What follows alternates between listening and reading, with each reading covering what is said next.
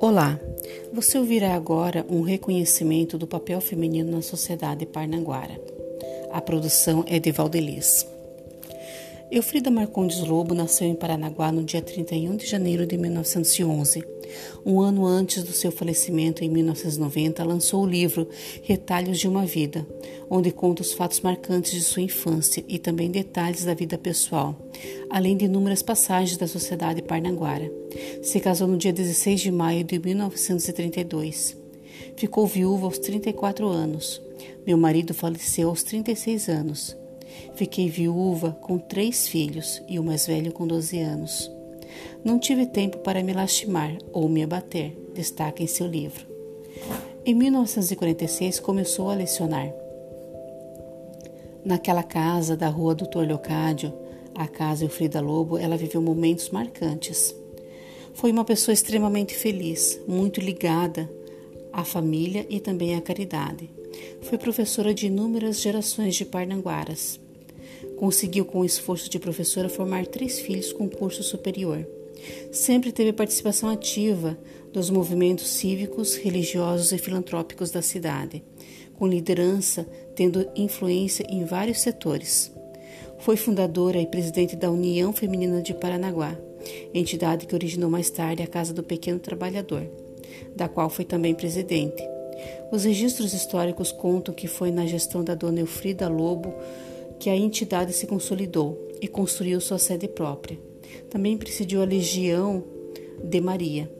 Foi presidente do Hospital Paranaguá, em sua fase de implantação. Foi membro do Centro de Letras de Paranaguá e do Instituto Histórico e Geográfico.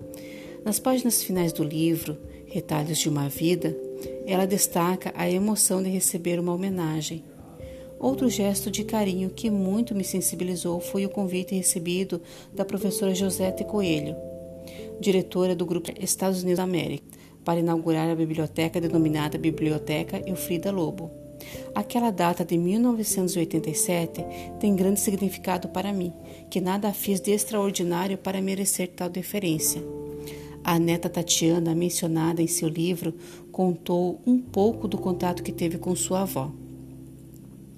Eu tomo como exemplo uma das suas frases, na qual ela dizia: As enxergas rijas deixam a alma forte, pois ela era uma mulher forte. Estava sempre atualizada e adorava sorver a vida e tirar o melhor proveito de todas as suas vivências.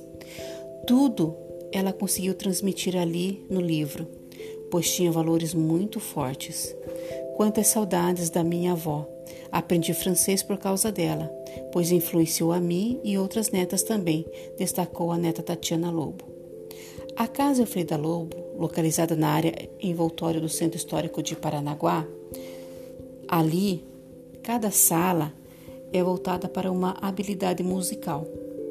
Walter Branco Parnaguara, maestro e arranjador, criador do tema de A Pantera Cor-de-Rosa, empresta seu nome ao conservatório. A casa fica em uma esquina. Na sala para corais, no chão, tem aquelas estruturas em formas de degraus. O pé direito é uma obra de arte.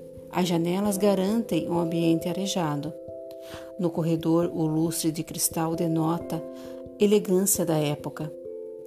Em alguns cômodos há mobílias restauradas e originais com linhas retas e simples e estofamento em vermelho.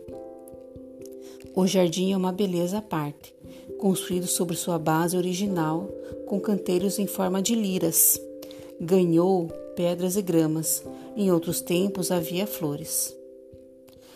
Você ouviu uma breve gratidão a Eufrida Lobo, exemplo de mulher que foi à luta e que deixou seu nome na história de Paranaguá, construindo para valorizarmos e formarmos talentos locais para a educação e cultura de nossa cidade.